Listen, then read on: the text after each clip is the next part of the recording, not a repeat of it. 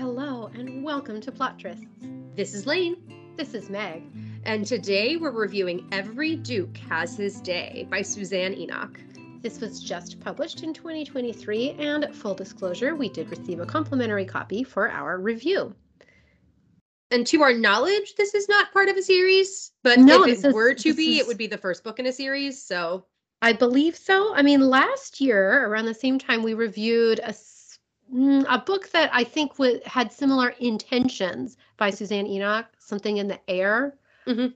uh, H E I R, which we, mm, there were some issues with it.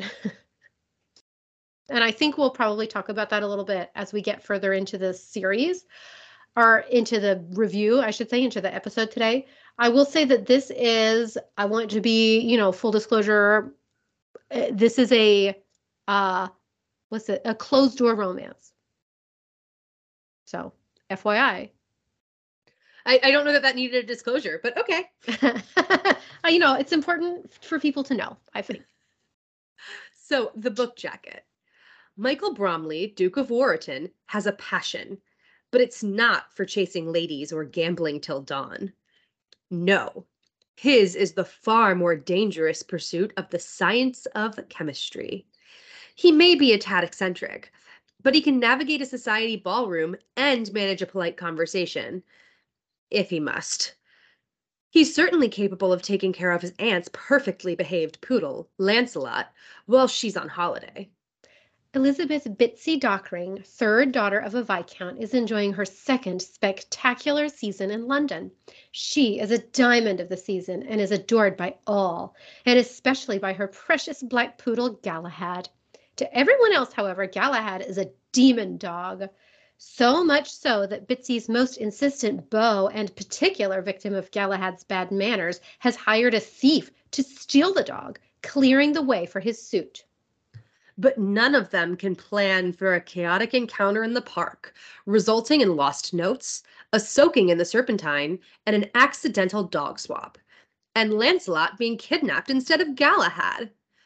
Determined to locate the dog, Michael isn't thrilled to be saddled with a flighty female insisting on helping, except that Bitsy has a great deal more sense than he expected.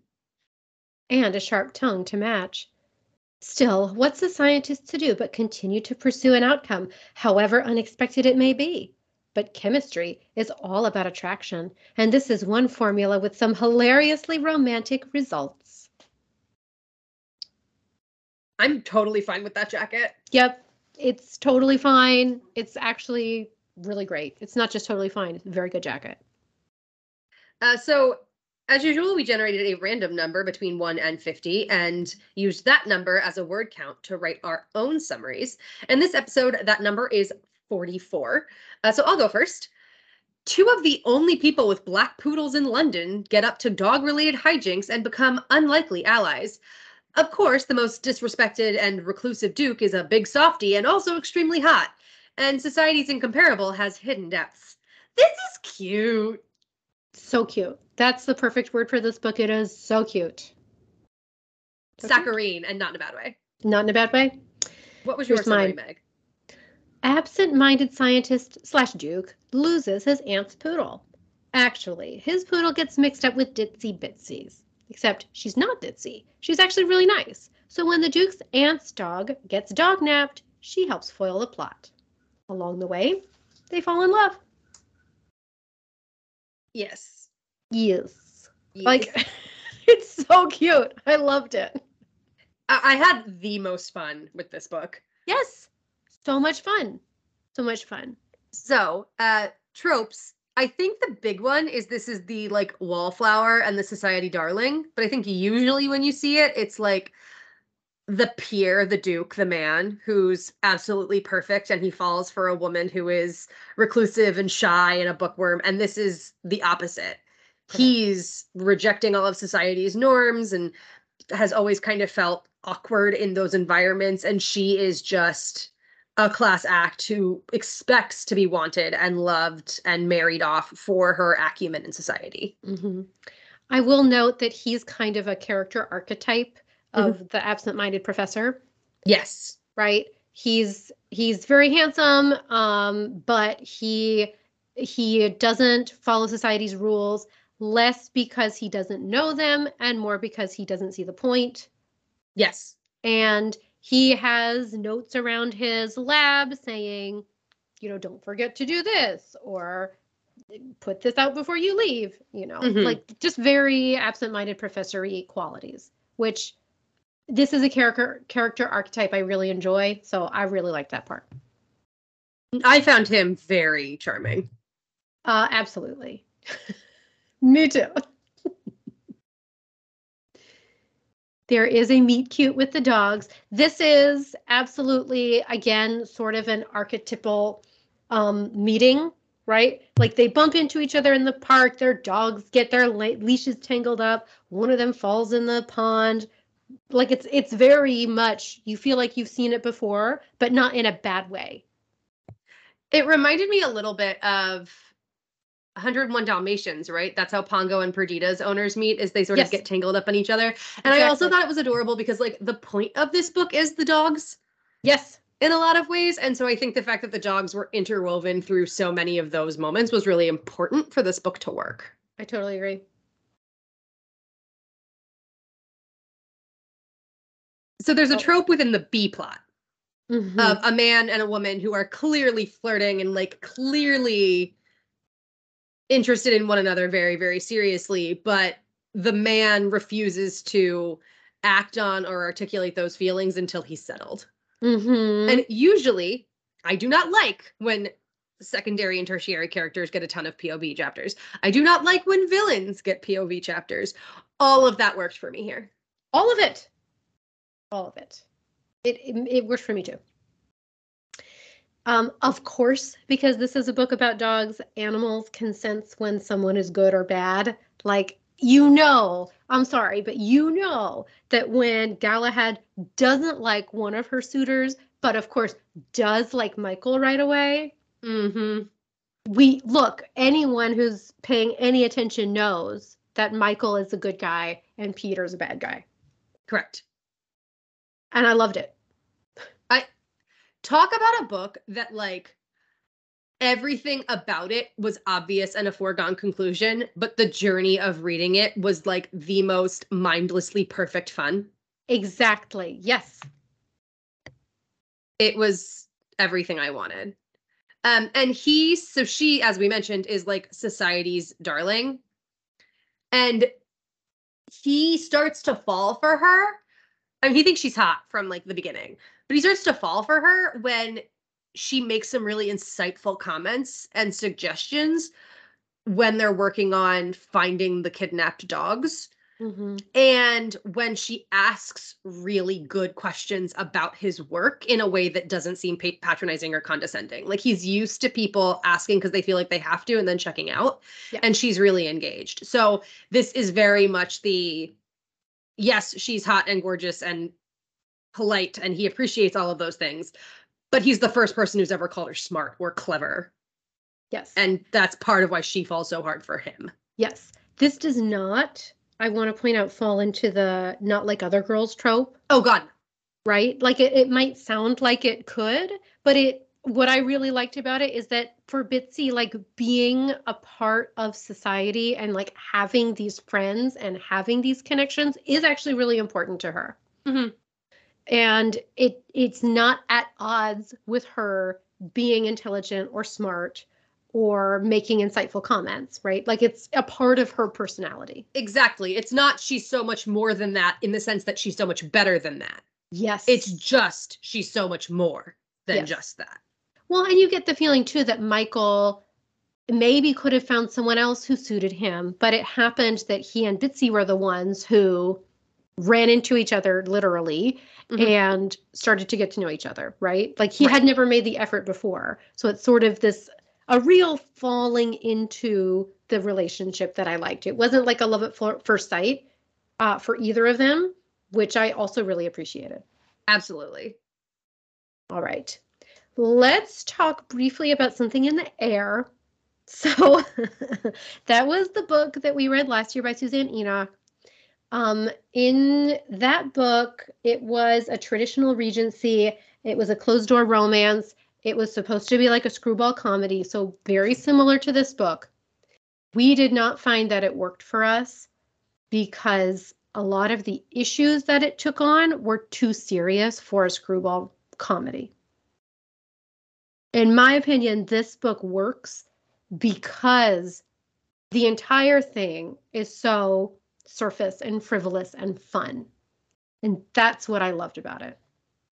And it's not to say that characters aren't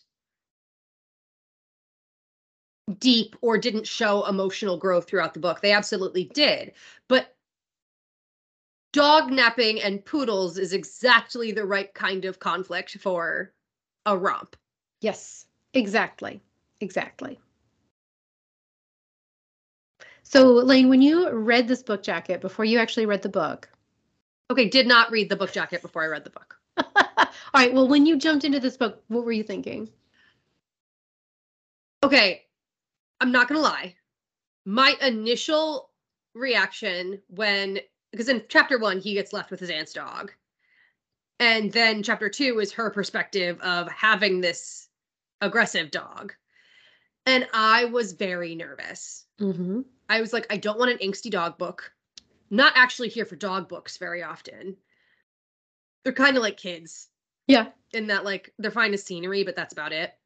And um so I I kind of groaned a little bit through the first two chapters. I was like, uh, this is not what I was expecting. Mm-hmm. And then became immediately charmed, and I was totally wrong. And everything about this book was so pitch perfect, yes. including things that like I usually would not like.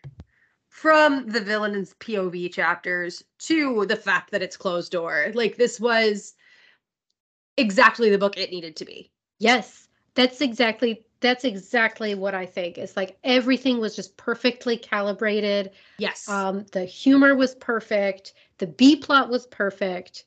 Like seriously, just even the fact that they are black poodles that with the black poodle haircut, Mhm. like everything about it.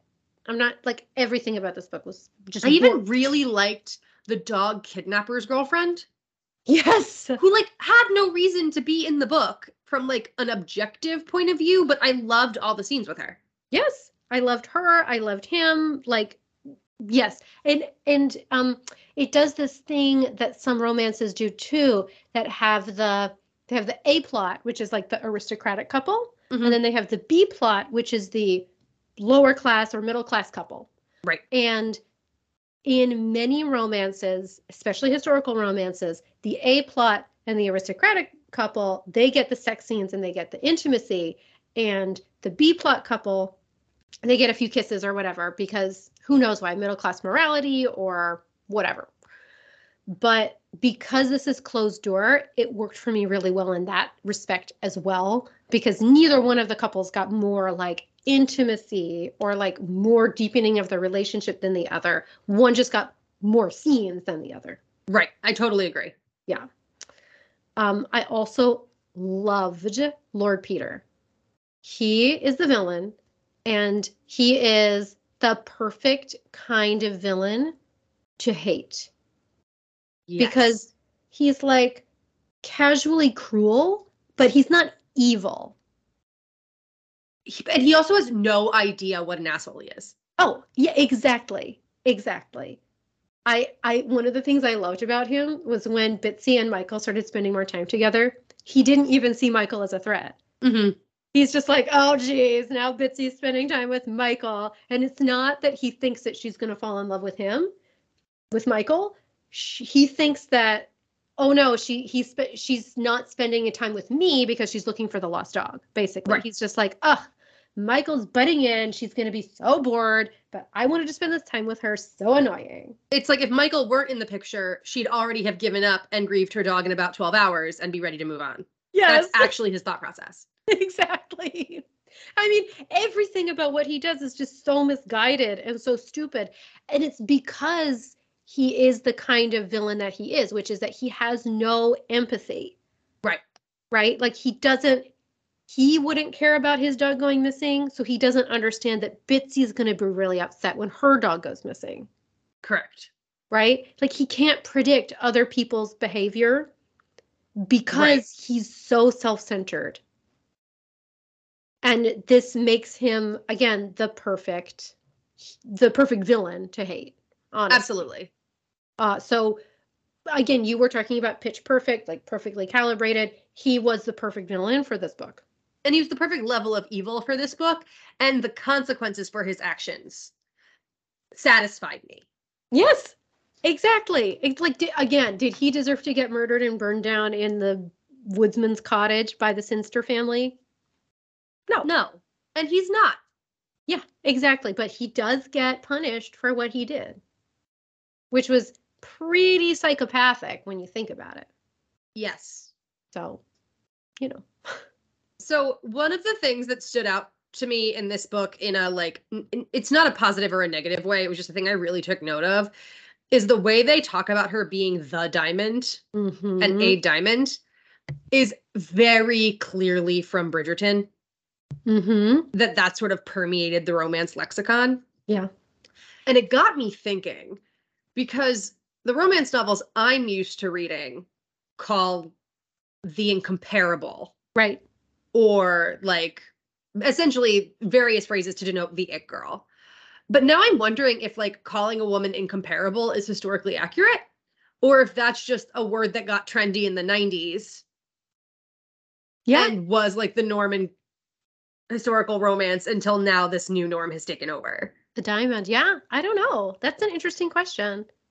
So like There- at first I was annoyed by it and then I was like it's not like I know for a fact the slang used in other historical romance novels is the right one. Right. This just isn't the one I'm used to. And you know, honestly, you know what? If by using the word diamond, it gets Bridgerton fans to read this book, more power to them. I mean Bridgerton fans are probably going to be disappointed with the closed door, but yeah. Yeah. I don't know. This one this one worked for me. Uh this one worked for me as a screwball like classic Hollywood Yes. um pastiche as well. Like especially with like the the smart and yet and beautiful heroine who has this animal that's like maybe uncontrollable like um like bringing up baby Yeah. You know? Like i feel like i wouldn't say it's like a direct link but i would say it's kind of a similar vibe. There's a very 1950s 1960s film vibe to this for sure. and and again in a very good way. Yes. i don't know. I loved it. Let's see. Uh anything you want to talk about more before we move on to content warnings? No. all right. So content warnings lane I mean this book didn't really have many. no It is very surface letter level. Obviously, Peter feels very entitled to Mm. Bitsy's person and feelings, but ultimately nothing in terms of him crossing a line toward her is on the page. Um, I will note that her dog Galahad had been previously kidnapped and abused and shows a lot of aggressive behaviors, especially toward men that Bitsy dates to that abuse Mhm. um you know if, if you're somebody who cannot even hear about animals that have ever been mistreated or have gone through having a pet who has those aggressive behaviors and trying to cope with them might be something to be aware of um, and i will note that peter discusses dog murder quite a bit he talks about it because he really doesn't like galahad but uh, I will note that one, you as the reader are never worried about what's going to happen to these dogs. No. So, uh, does the dog die.com? No.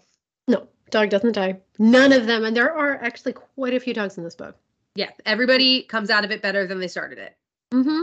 except for peter which is what he deserves Correct.